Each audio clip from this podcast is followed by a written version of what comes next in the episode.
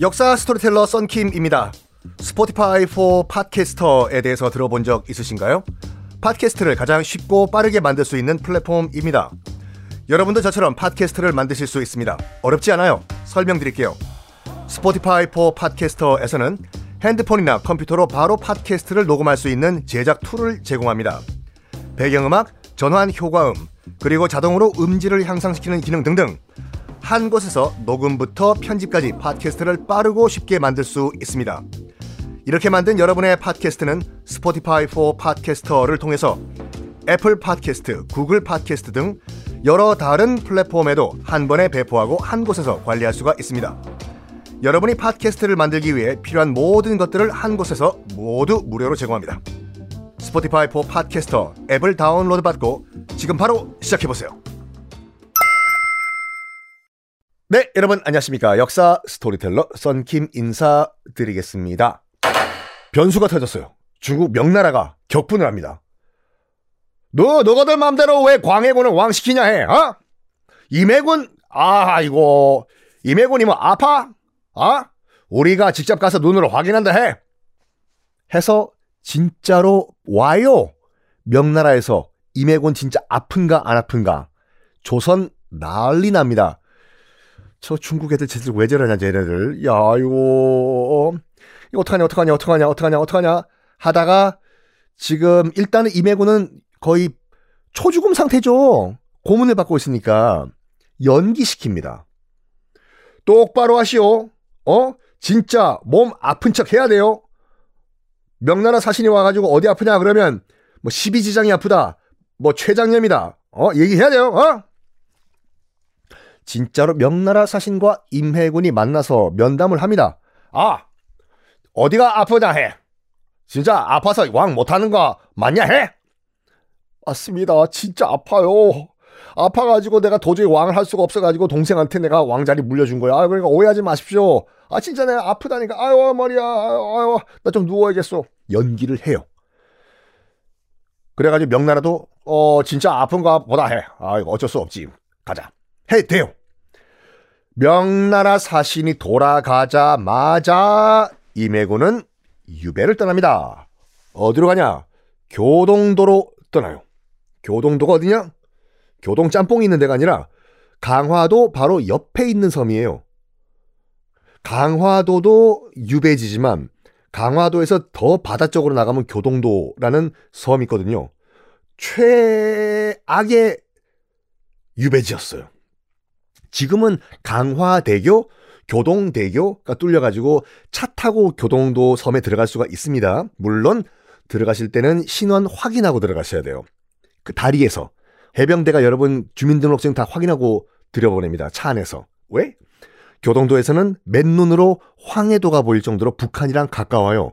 놀라워요, 진짜. 우리 땅인데 교동도에서 딱 보면 황해도에서 농사 짓고 있는 게 다 보여.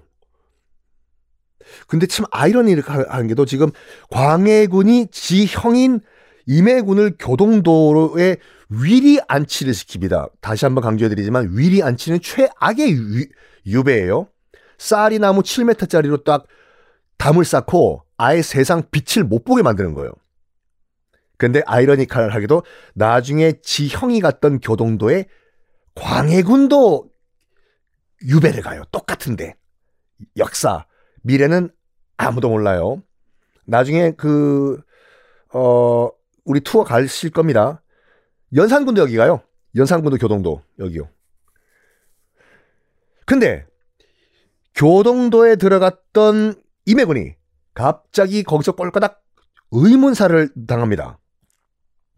나중에 이제 그 광해군이 쫓겨나고 인조 반정이 일어난 이후에 나중에 밝혀졌는데 당시 임해군을 지키고 있던 관리가 지켜야 될 거 아니에요. 도망가나 튀나 안 튀나. 관리가 임해군의 목을 졸라 죽였다라는 것이 나중에 광해군 쫓겨난 다음에 밝혀집니다. 그럼에도 불구하고 임해군의 죽음에 대해서 사관, 사관과 신사들 할 때 그 사관 말고 조선 왕조 실록을 쓰는 그 역사 기록하시는 분들 사관도 사관도 이렇게 썼어요.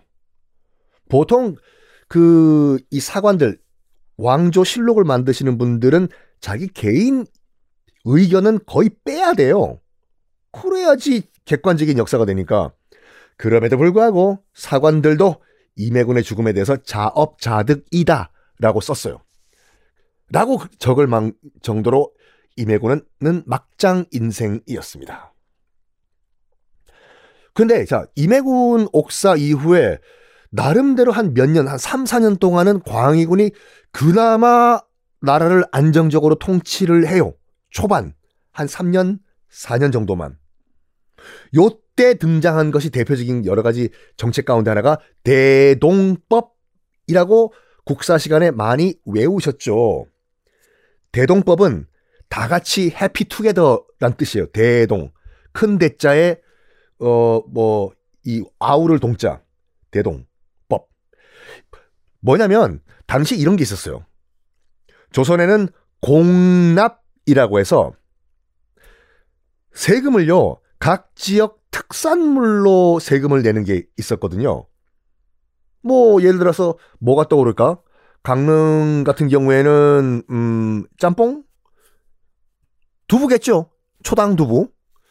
어, 강화도 같은 경우에는 젖국갈비. 아, 제가 또 젖국갈비를 다른 방송에서 소개를 했는데 많은 분들이 드시러 가셨더라고요. 부산은 해산물이겠죠. 그런 반면에 산속은 뭐 도토리겠죠. 이렇게 해야 되는데 뭐 전라도 어느 해안에는 전복을 따서 뭐 바친다든지. 그런데 이게 마음대로 정해졌어요. 가보지도 않고. 그래서 이 나중에는 지금 이 광해군 시절만 하더라도 얼마나 엉망진창으로 공납이 받쳐졌냐면 해안가에서 산삼 구해오라고 하고 산속에서 미역 전복 따오라고 하고 이런 말도 안 되는 엉망진창인 상태가 됐어. 근데 어떡하겠어요? 나라에서 갖고 오라고 하는데 저기 부산 광안리에서 호랑이 잡아와. 저기 어 설악산에서 미역 따와.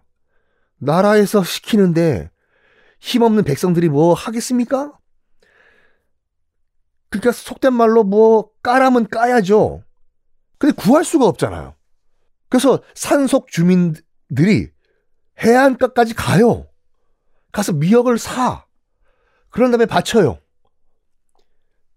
해안가에 살던 사람들이 산속에 들어가서 도토리 따와. 그래서 바쳐요. 이게 이제 공납이란 거였거든요. 힘도 힘이 들지만 돈도 많이 들겠죠. 산속에서 해안 끝까지 가야 되니까. 그래서 누가 등장을 하냐면 중간 상인이 등장을 합니다. 아이고 여보셔 산속에 사시는 분들 뭐 저 멀 해안가까지 가. 내가 미역 사다 줄 테니까 어, 나한테 돈 줘. 그 당신은 산에 있고 이렇게 돼요. 이게 어떻게 더 변질됐을까? 다음 시간에 공개하겠습니다.